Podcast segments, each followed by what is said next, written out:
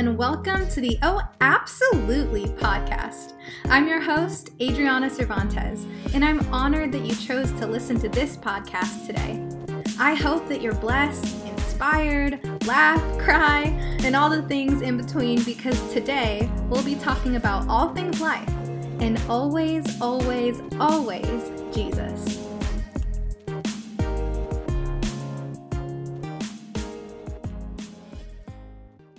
Well, good morning or good afternoon. I'm not sure when you're listening to this, but this is a monumental whatever it is for you because this is my first podcast. And I thought, well, if I'm going to do this, I'm going to start it with a bang. So, this podcast is about leadership, but not the kind of leadership that we're used to glorifying in our culture this is about the leadership modeled by Jesus. Leadership that is willing to be broken before it's willing to be elevated. Honestly, I feel like this podcast is a letter to myself, if anything. This is something that I wish I would have heard a long time ago because I wasted so many years trying to fit an idea of leadership that I had made in my mind that Jesus had never intended for me. Now, before you decide that this isn't for you, do me a favor and listen to the whole podcast because the truth is, everybody has influence. Now, whether you recognize yours or not, that's your choice. So, 2020. 2020 has taken everything that I have seen as sure and thrown it out the window through COVID, job losses, the suffering of our black brother and sisters, and our own personal struggles on top of all of that, I was left wrestling with a strong feeling of inadequacy as a leader. I guess I should begin by telling the story of my mental breakdown, or rather, what I choose to call my awakening. Shout out to Brene Brown. So, Anxiety is a feeling I've known most of my adult life, and its crippling tendencies have been made most apparent in these recent years. So when quarantine began, I knew that my frenemy would appear again. So I prepared, I planned, I was ready. But what I wasn't ready for was for it to bring a friend along that we call depression. You see, we haven't been acquainted anxiety. I knew how it worked, but depression was so foreign, I didn't even realize it was here until we were already holding hands. Like one specific night, something in me broke. Now, if you know me, then you know me to be a gentle, think before you speak, rarely become angry kind of person. But that night, something in me broke. And a family conversation quickly spiraled into an out of body experience of an emotional outburst I had never experienced before. I was yelling, I was shaking uncontrollably, I was crying. And at the top of my lungs, which is loud because I'm a singer, I was saying, I'm depressed. I'm unhappy. I don't know what to do.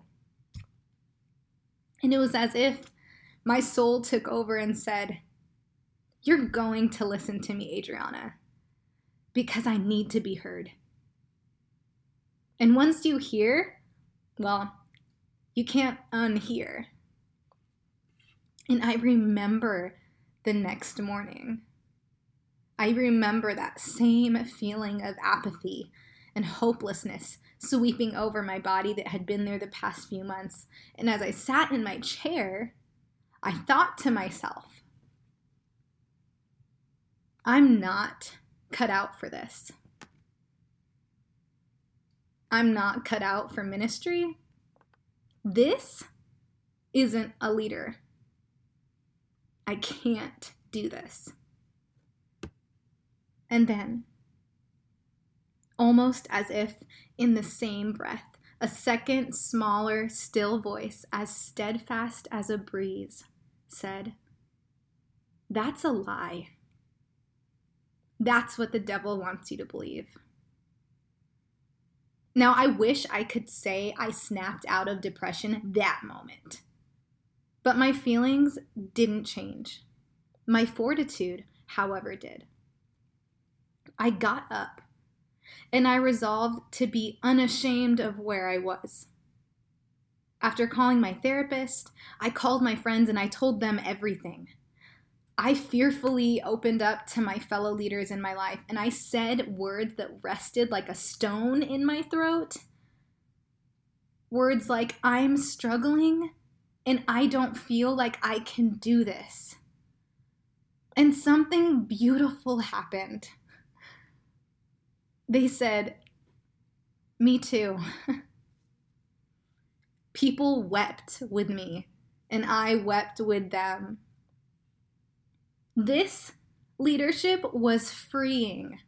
This leadership that allowed you to be human and broken and full of hope all at the same time was like an awakening for my soul. The archaic picture of leadership that I had in my mind for years had been torn down, and all that was left was the Jesus I know in John 11. As Jesus was doing ministry, he got word that his best friend was dying. If you know the story, then you know Jesus didn't rush to his side. He confidently took his time while his friend died. Jesus arrived days later to find out that his friend was dead and had been in a tomb for four days. Now he was met on the road by the first sister named Martha, and then they called for the other sister, Mary. Now, this is the same Mary who, in great affection, anointed the feet of Jesus with perfume and wiped them clean with her own hair. Picture it in your mind's eye. Running down the road to Jesus was Mary, coming back to that familiar place, falling at his feet once again, questioning. She began to weep. And then the Son of God, full of hope, power, strength, the same Jesus who was the Word at the beginning of creation, who by him all things were made, that Jesus, he wept. Now, spoiler alert Jesus raises Lazarus from the dead. That fact should make us realize one thing his weeping was not an expression of hopelessness. It was a picture of the solidarity of the heart of God to our brokenness. Our ultimate model of leadership should be Jesus, who considered himself last, who didn't chase stages but instead chased a cross, who had the courage and the strength to weep with a woman on a dirt road as he raised her brother back to life. I guess what I'm trying to say is I believe that 2020 requires that kind of leader. Let me also plead with you the next generation needs that kind of leader. If you work with young people in any capacity like I do, then you're aware that they can sniff out BS from a mile away. They don't care what you know because they can look it up. They want to know if you care. Are you willing to weep with them? Like Jesus walking down that dirt path to Mary, are you willing to come off that pedestal and say, I struggle too? Throw stoicness out the window with your perfect posts and show us broken. Show us, I'm hurting too. And if you're strong enough, show us, I don't know everything, but I'm with you.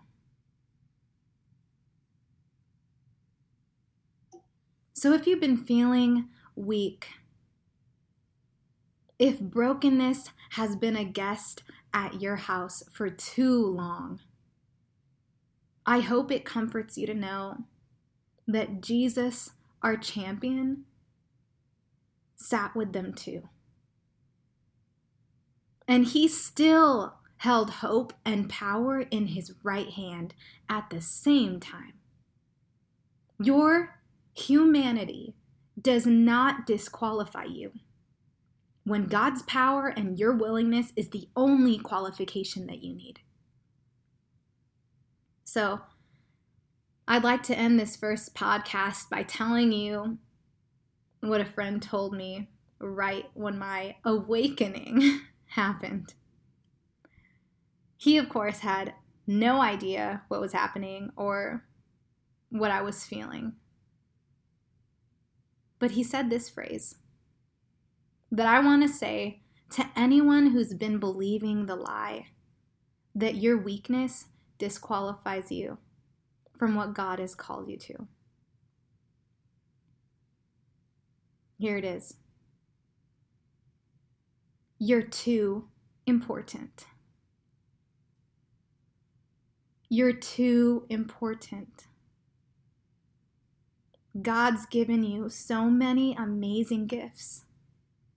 And we need you on the front lines. We need you. This next generation needs you. Not to be this perfect, strong, spotless leader. No. We need you to be human. We need you to be like Jesus.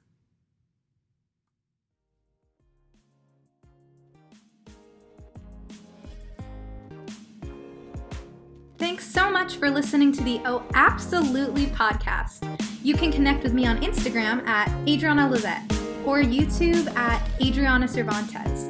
Also, be sure to subscribe to my podcast and leave comments so I can know what spoke to you or what you want to hear about next. Tune in next week for another podcast, and thanks so much again for listening.